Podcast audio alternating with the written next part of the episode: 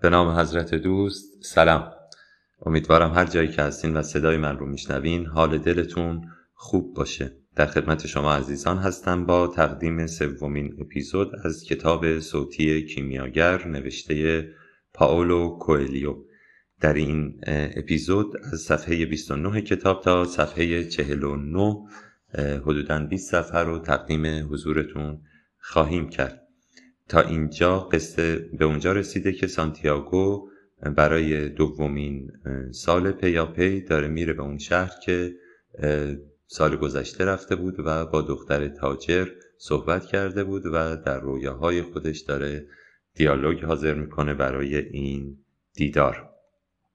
خدمتون ارز بکنم موزیکی را هم که از اپیزود قبلی در ابتدا و انتهای کار شنیدین قطعه سیندرلا هست. اثر الکسی آرخیپوفسکی که موزیک بسیار زیبایی هست. امیدوارم که شما هم مثل من این قطعه رو دوست داشته باشین. همچنین یه تشکر ویژه هم بکنم از دوست و همکار عزیزم سرکار خانم نجفی زاده بابت زحماتی که برای edit این اپیزودها می‌کشن. خب یه چند ثانیه ای رو بریم و برگردیم. یه موزیکی شما گوش بدین و با تقدیم اپیزود سوم و ادامه داستان در خدمت شما سروران و دوستان عزیز هستیم.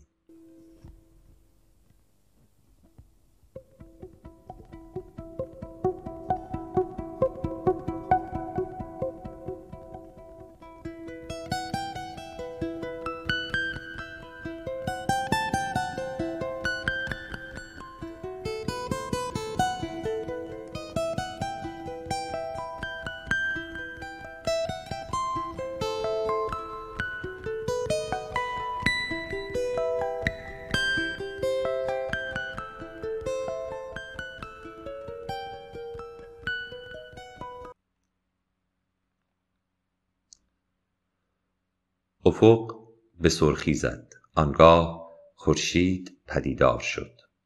جوان از یادآوری گفتگویی که با پدرش داشت راضی به نظر می رسید. حال بسیاری از کاخهای قدیمی را شناخته است و خیلی از زنها را.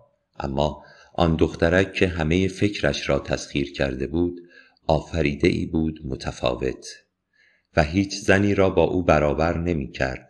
میل داشت پرواز کند و فاصله چند روزه را در لحظه ای بپیماید. ولی هوا گرم بود و گوسفندها در پناه سایه درختی لمیده بودند. وانگهی گوسفندها که پرواز نمی کنند پس باید کندی گذشت روزها را تحمل کند. همراه خود کتابی داشت که در اولین فرصت با کتابی دیگر عوض می شد بالاپوشی گرم در مقابل سوز و سرمای سهرگاهی داشت و گله ای گوسفند مهمتر از همه تشنه سفر بود و هر روز که بیش از گذشته به این بزرگترین رویای زندگیش می رسید خوشحالتر می شد. چه رویای وسوسه انگیزی است رویای سفر کردن به خود گفت وقتی از صحراهای اندلس خسته شدم گوسفندها را می فروشم و ملوان می شدم. وقتی از دریا خسته می شوم به ساحل می رسم به شهرها به زنها به فرصتهایی ناشناخته که لذت بخشند و شادی آفرین. در حالی که به تولد خورشید خیره شده بود از خودش پرسید چگونه می توان خدا را با رفتن به کنیسه و کلیسا شناخت؟ در حالی که وظیفه ما کامل کردن ذهنیات است تا از طریق عینیات به او برسیم.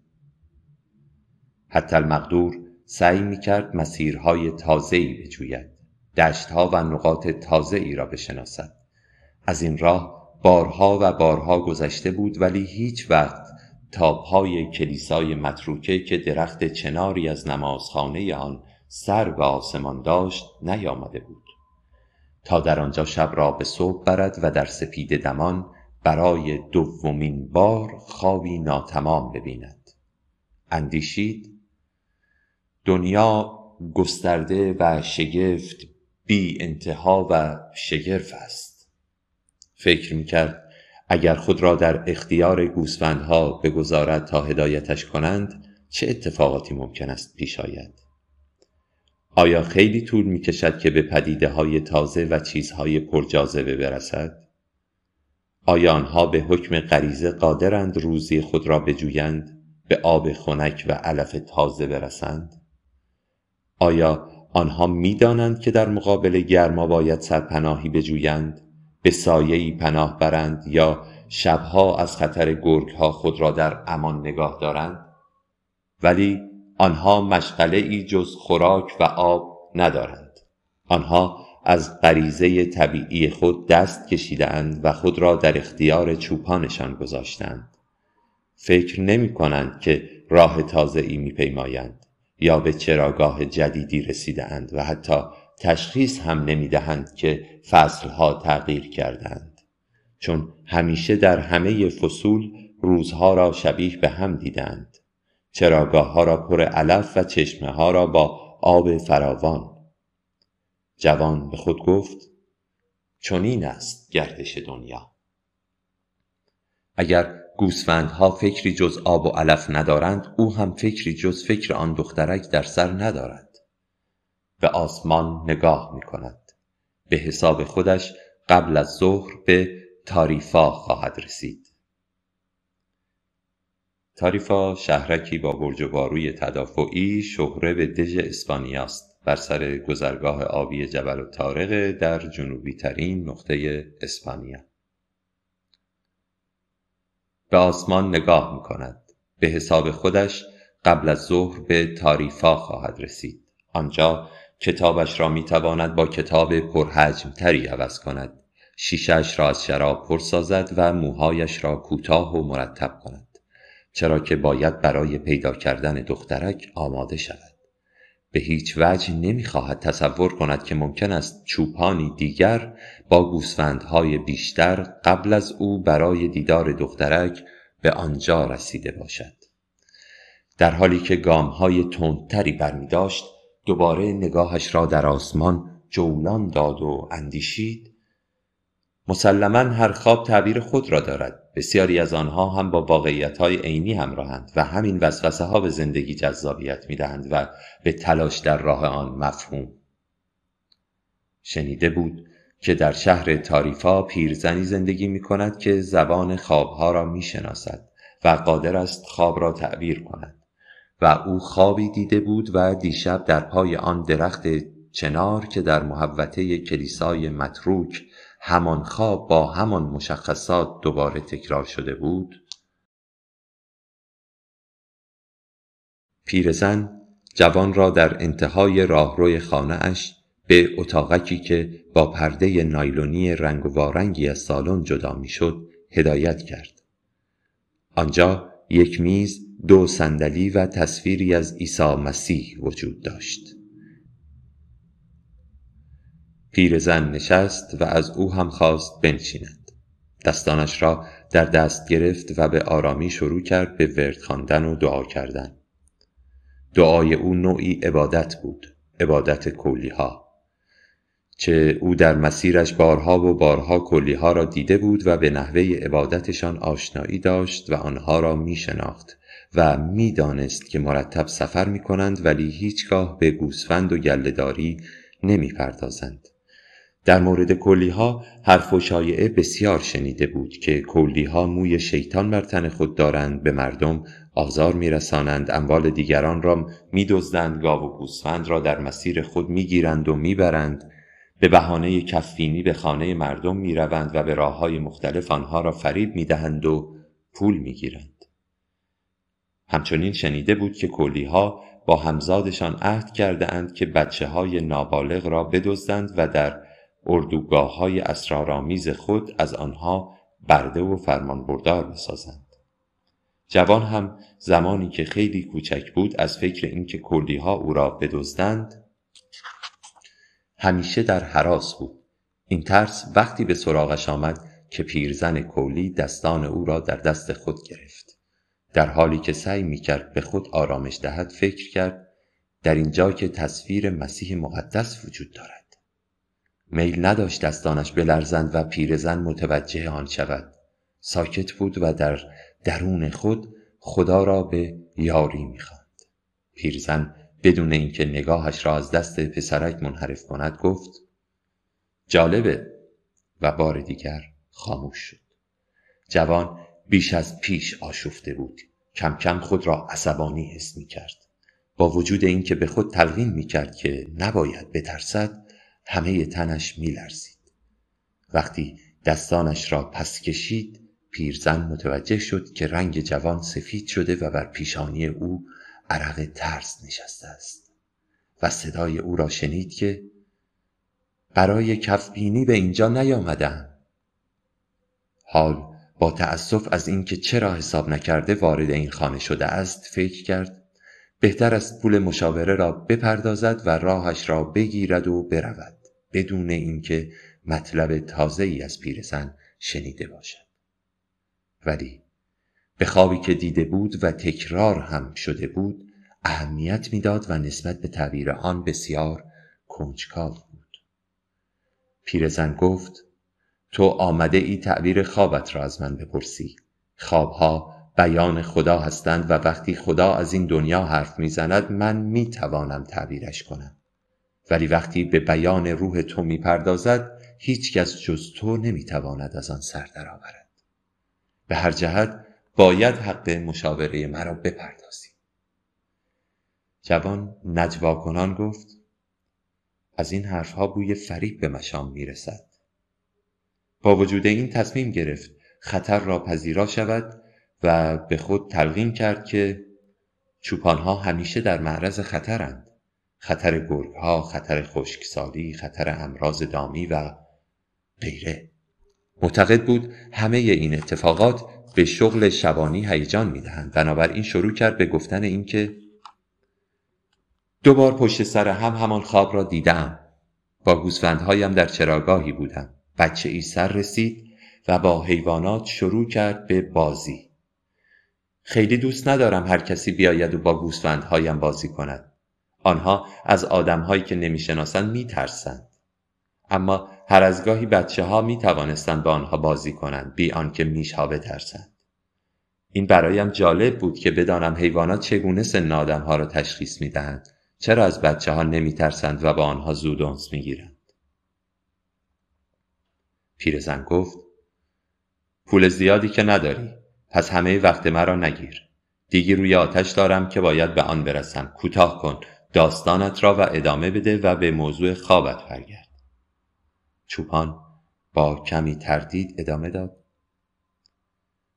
پسر بچه مدتی با میشهایم بازی کرد اما ناگهان به سمت من آمد.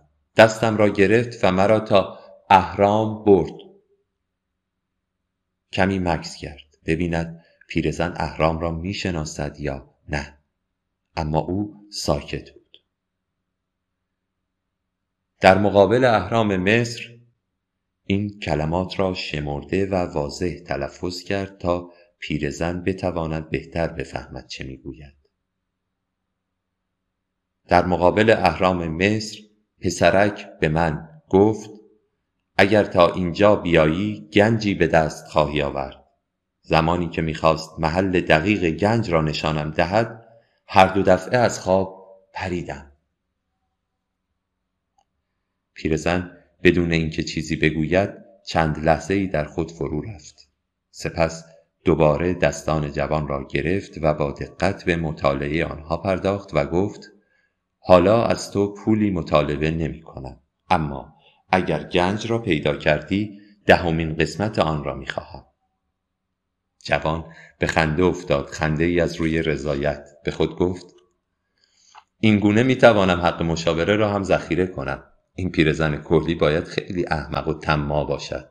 نقد را گذاشت و دندان برای نسیه تیز کرد. قسمتی از گنج را می‌خواهد. از پیرزن پرسید خب این خواب را چگونه تعبیر می‌کنی؟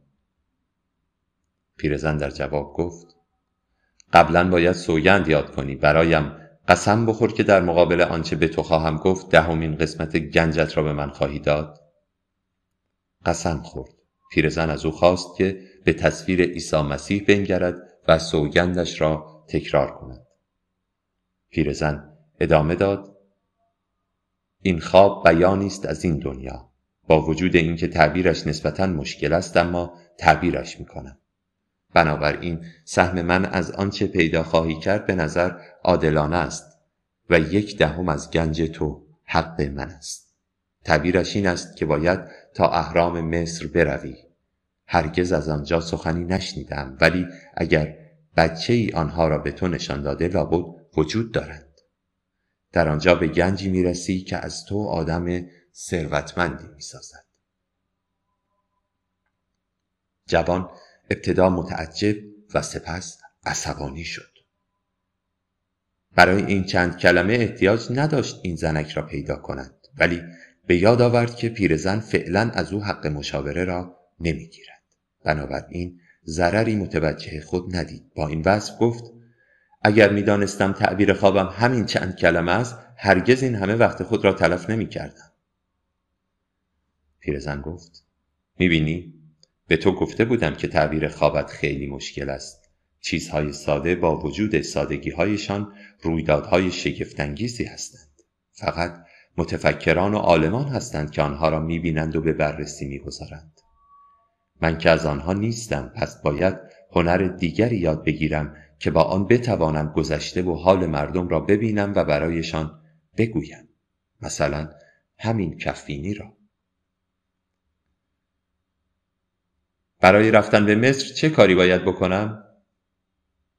جز تعبیر خواب کاری نمی‌توانم بکنم در توان من نیست که خواب را به واقعیت بدر کنم راه رسیدن به آنها را هم نمی‌شناسم به همین دلیل است که اندوخته ای ندارم و با کمک دخترانم سیورسات زندگی را فراهم می کنم و به زندگی خود ادامه می دهم. جوان گفت و اگر به مصر نرسیدم خب معلوم است اولین بارم که نیست. چیزی به من نخواهی داد. پیرزن ساکت می شود و حرفی نمی زند. جوان وقتش را زیاد گرفته است. از او می خواهد که راهش را بگیرد و برود.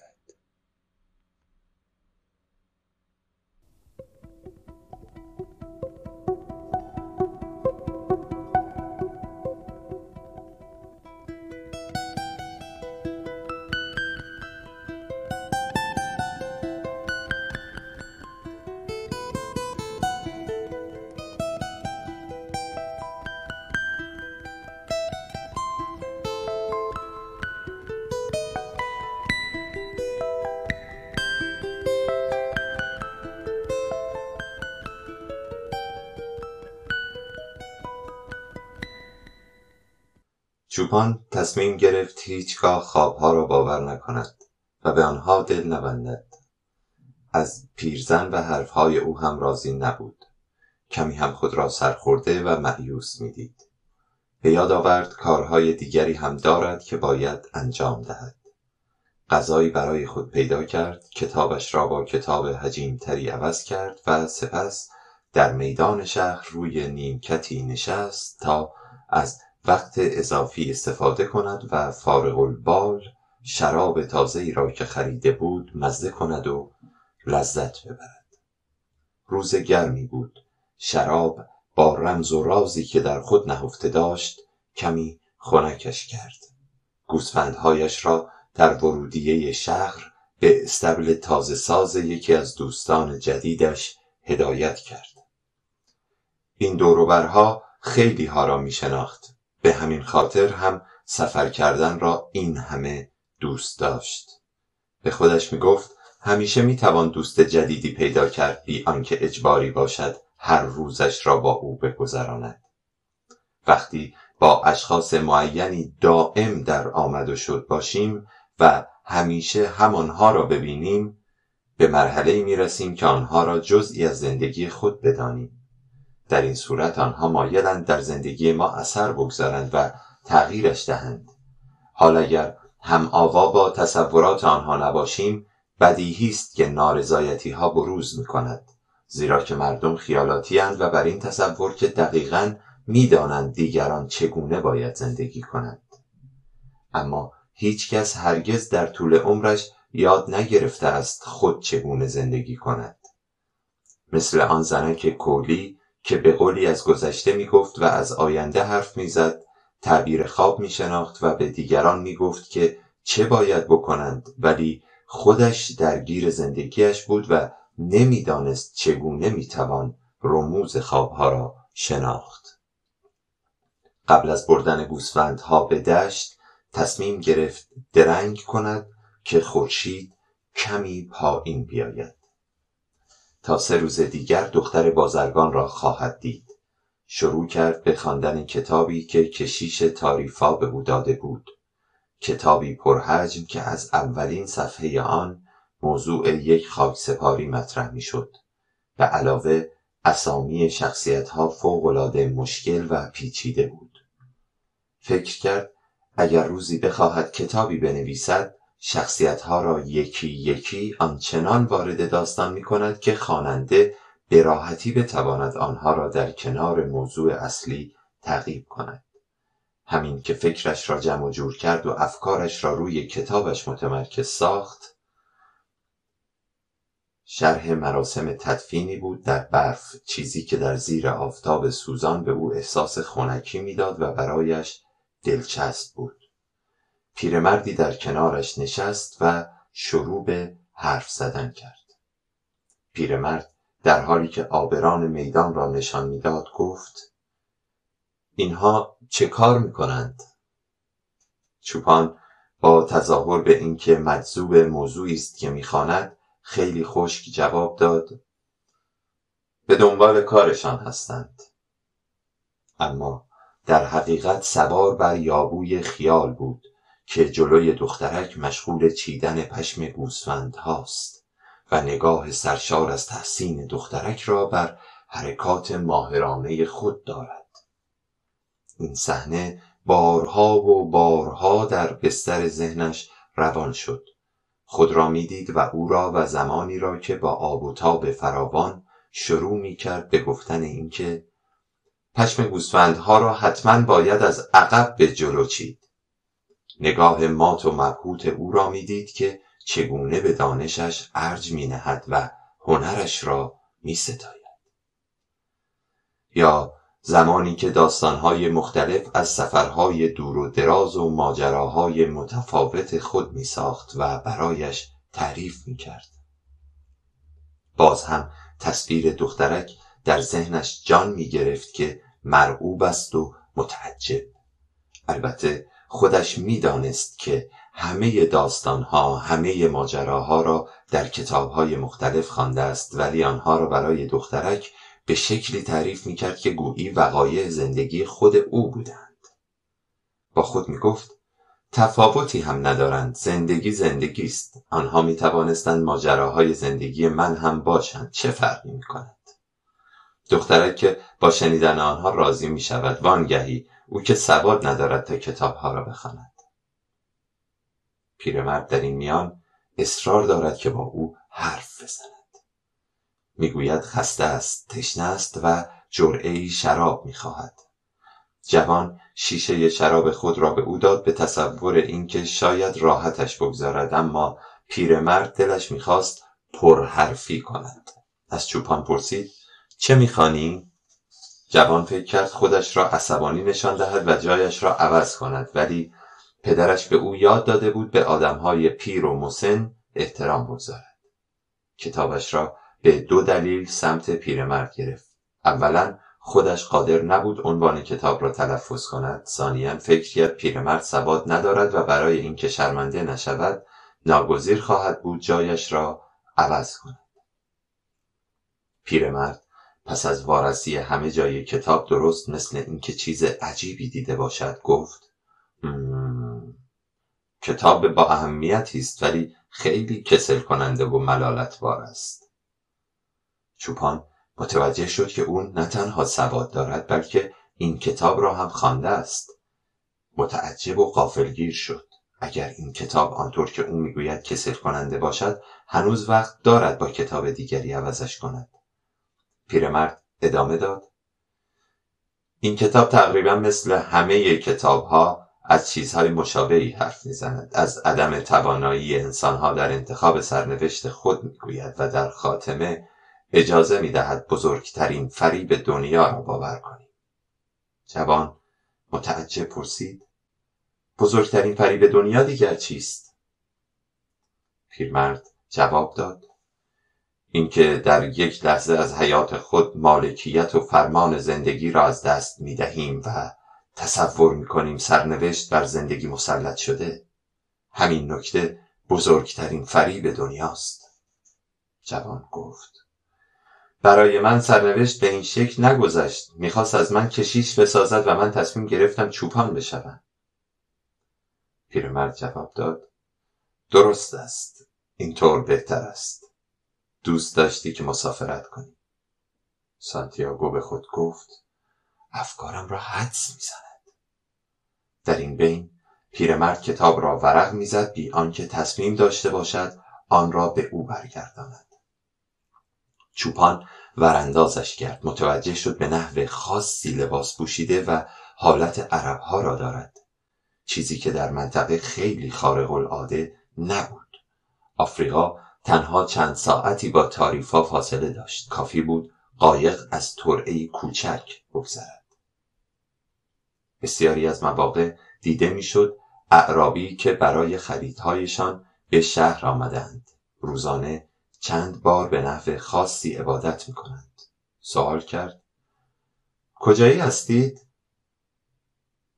از جاهای خوب پسرک گفت هیچکس نمی‌تواند اهل چند منطقه باشد. خود من چوپانم می‌توانم در مناطق مختلف باشم ولی فقط اهل یک جا هستم. روستایی که یک کاخ خیلی قدیمی دارد آنجاست که متولد شدم.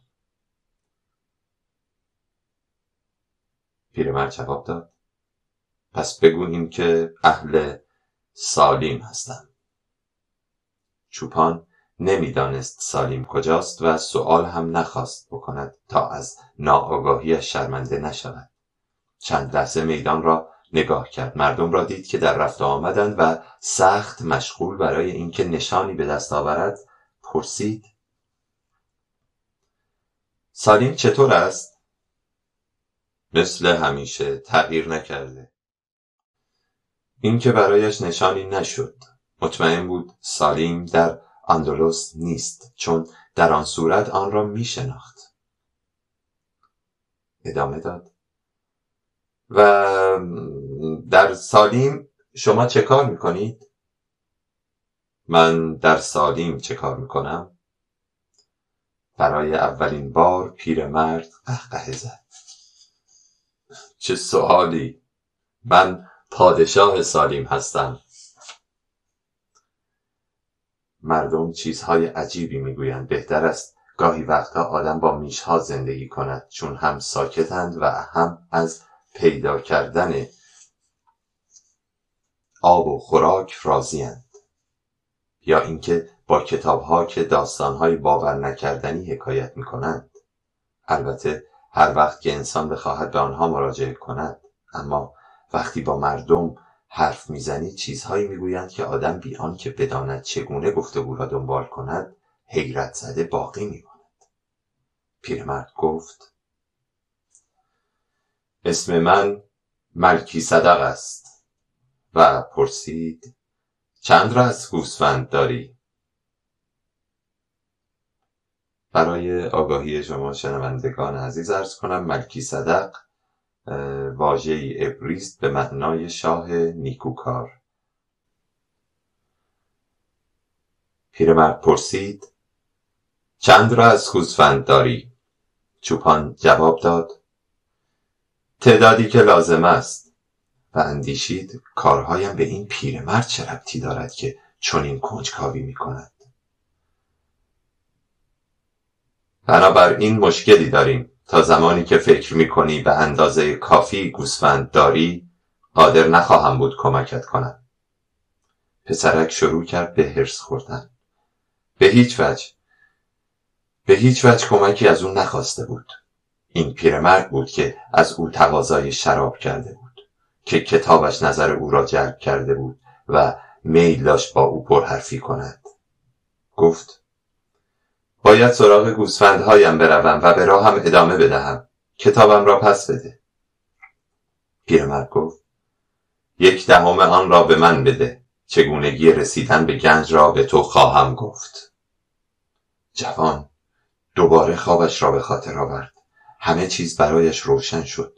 پیرزن از او پولی نخواست ولی این پیرمرد که گویا شوهرش است با اطلاعات ناقص خود به نظر می رسد می خواهد از او چیزی کش برود و پولی تلکه کند. با خود گفت این مرد هم باید کولی باشد.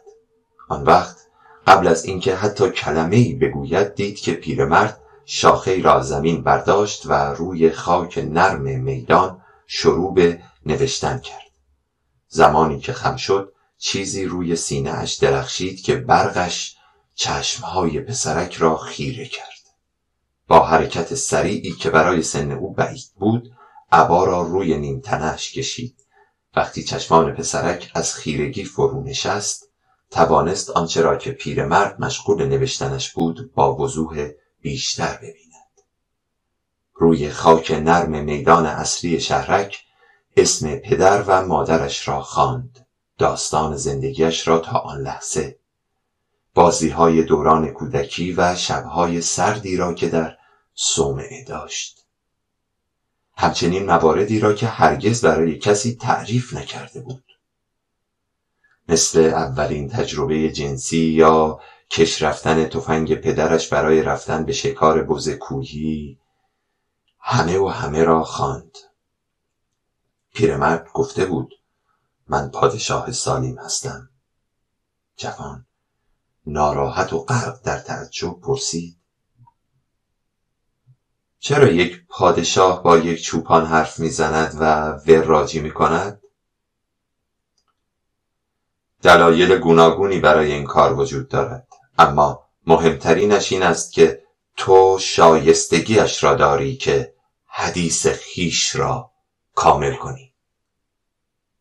جوان نمی‌دانست منظور او از حدیث خیش چیست. چیزی که همیشه آرزوی انجامش را داشتی. هر یک از آدمها از آغاز جوانی حدیث خیش را می‌شناسد. در این دوره از زندگی همه چیز روشن است و انجام شدنی. انسان از رویاها و آرزوهایی که دوست دارد در زندگی انجام دهد وحشتی ندارد. با گذشت زمان نیروی عجیب و اسرارآمیزی سعی می کند به آدم بفهماند که شکل دهی و انجام حدیث خیش ناممکن است. آنچه پیرمرد گفت برای چوپان جوان مفهوم خاصی نداشت ولی مایل بود بداند که نیروهای اسرارآمیز کدامند. چون این موضوع می توانست دختر بازرگان را با دهان باز به تعجب وادارد. به نظر می رسد این نیروها نیروهای مانع هستند ولی در واقع به تو یاد می دهند حدیث خیش را بسازی. اینها عواملی هستند که به عقل و اراده تو نظم می دهند حقیقت بزرگی در این دنیا وجود دارد که از این قرار است. چه کاری باید بکنی و چه کسی باید باشی. زمانی که واقعا خواستار چیزی هستی باید بدانی که این خواسته در زمیر جهان متولد شده است و تو فقط مأمور انجام دادنش بر روی زمین هستی. حتی اگر فقط هوس سفر کردن باشد یا ازدواج با دختر یک بازرگان یا جستجوی گنج. روح دنیا از خوشبختی یا بدبختی هوس یا حسادت مردم انباشته است. هیچ نیست مگر یک چیز. تکمیل حدیث خیش که آن هم تنها اجبار انسان هاست. وقتی خواستار چیزی هستی همه جهان در تکاپوی آن است که تو به خواستت برسی. کمی سکوت کردند نظری به میدان و آبران انداختند و این پیرمرد بود که آغاز سخن کرد. چرا گوسفندها را نگه داشتی؟ چون دوست دارم سفر کنم. پیرمرد یک فروشنده دورگرد ذرت بوداده را با چهار چرخه قرمز رنگش در گوشه ای از میدان نشان داد و گفت این شخص هم در کودکی علاقه داشت سفر کند اما ترجیح داد چهارچرخه کوچکی بخرد و ذرت بوداده بفروشد و سالها پول جمع کند. وقتی هم که پیر شد سفری به اینجا و آنجا به آفریقا می کند ولی هیچ وقت نخواهد فهمید که همیشه امکان اینکه آدم بتواند رویایش را تحقق بخشد وجود دارد. چوپان همانطور که میاندیشید با صدای بلند گفت باید شغل چوپانی را انتخاب کند. پیرمرد گفت فکر خوبی است اما فروشندگان ذرت بوداده از چوپانها مهمترند. آنها سقف و خانه ای دارند که از آن خودشان است در صورتی که چوپان زیر آسمان پرستاره میخوابد. مردم ترجیح می‌دهند دخترشان را به فروشنده ذرت بوداده بدهند تا به چوپان. جوان به دختر بازرگان فکر کرد و قلبش گرفت و سوزشی در آن احساس کرد. در شهری که او زندگی می کند مطمئنا یک فروشنده ذرت بوداده وجود دارد و بالاخره اندیشه مردم درباره فروشندگان ذرت و چوپانها برایش مهمتر از حدیث خیش شد. پیرمرد کتاب را ورق زد و خود را با خواندن صفحه ای از آن مشغول کرد. چوپان کمی درنگ کرد. سپس رشته خواندن او را به همان شکلی که برای خودش اتفاق افتاده بود قطع کرد. چرا این چیزها را به من می‌گویید؟ چون میکوشی در حدیث خیش زندگی کنی در صورتی که دقیقا در مرحله انصراف از آن هستی. و شما همیشه در چنین مواقعی ظاهر می‌شوید؟ همیشه به این شکل که نه ولی هیچگاه کوتاهی نکردم. گاهی به یک فکر خوب بدل می شوم تا کاری صورت گیرد و زمانی دیگر در لحظه حساس تصمیم گیری به نحوی عمل می کنم که همه چیز آسانتر شود. به این ترتیب است که نقشهایم ادامه پیدا می کند ولی اکثر مردم به هیچ وجه متوجه دخالت های من نمی شوند تعریف کرد که هفته گذشته ناچار شد برای یک جوینده زمرد به شکل تک سنگی ظاهر شود. مردی که همه چیز را گذاشته بود تا در جستجوی زمرد باشد. پنج سال متمادی در طول یک رودخانه زحمت کشیده بود و کار کرده بود و 999 سنگ را به امید پیدا کردن زمرد شکسته بود. و زمانی که فقط یک قلب سنگ در مقابل داشت فکر کرده بود از کار دست بکشد و از ادامه آن صرف نظر کند. در این لحظه پیرمرد تصمیم گرفت دخالت کند چون او را مردی دید پاک باخته که همه زندگی خود را در قمار حدیث خیش از دست داده بود. بنابراین به سنگی بدل شد که زیر پای جوینده زمرد میغلطید آن مرد مقبون و نادم از پنج سالی که گم کرده بود با خشونتی هرچه تمامتر سنگ را به نقطه دور پرتاب کرد. ولی شدت پرتاب چنان بود که در برخورد با سنگ دیگر شکست و از درون آن زیباترین زمرد دنیا هویدا شد. پیرمرد در حالی که از نگاهش نیش و کنایه میریخت گفت مردم سهل و آسان به انگیزه زیستن خیش می‌رسند. شاید به همین دلیل است که خیلی زود هم ازش دست می‌کشند. این چنین است که دنیا به گردش خود ادامه می‌دهد. جوان به خاطر آورد که پرفر هایشان از ابتدا پیرامون گنج بود که پیرمرد در ادامه حرفهایش گفت گنجها با حرکت سیل از خاک در آمده اند و با بالا آمدن همان جریان آب بار دیگر زیر خاک رفتند اگر می‌خواهی اطلاعاتی دقیق تر از گنج خود داشته باشی یک دهم گلهت را باید به من بدهی. جوان پاسخ داد. با یک دهم گنج معامله نخواهد شد؟ پیرمرد که معیوز به نظر می رسید ادامه داد. اگر درباره قسمتی از آنچه هنوز در اختیار نداری قولی بدهی و راحت را بگیری و بروی هوس و انگیزه مالک شدنش را از دست خواهی داد. چوپان به او گفت فعلا به زن کلی قول دادم که یک دهم گنج را به او بدهم. پیرمرد آهی کشید و گفت کولی ها خبیس و موزی به هر جهت بهتر است در زندگی یاد بگیری که هر چیز و هر کاری قیمتی دارد و این درسی است که جویندگان راستی سعی می کنند بیاموزند. سپس کتاب جوان را به او داد و اضافه کرد. یک دهم از گوسفندهای گلت را فردا همین ساعت برایم میآوری و من هم به تو خواهم گفت چگونه موفق می‌شوی گنج خود را پیدا کنی. کافی است. برویم. عصر بخیر جوان. و در یکی از گوشه های میدان فرو رفت و ناپدید شد.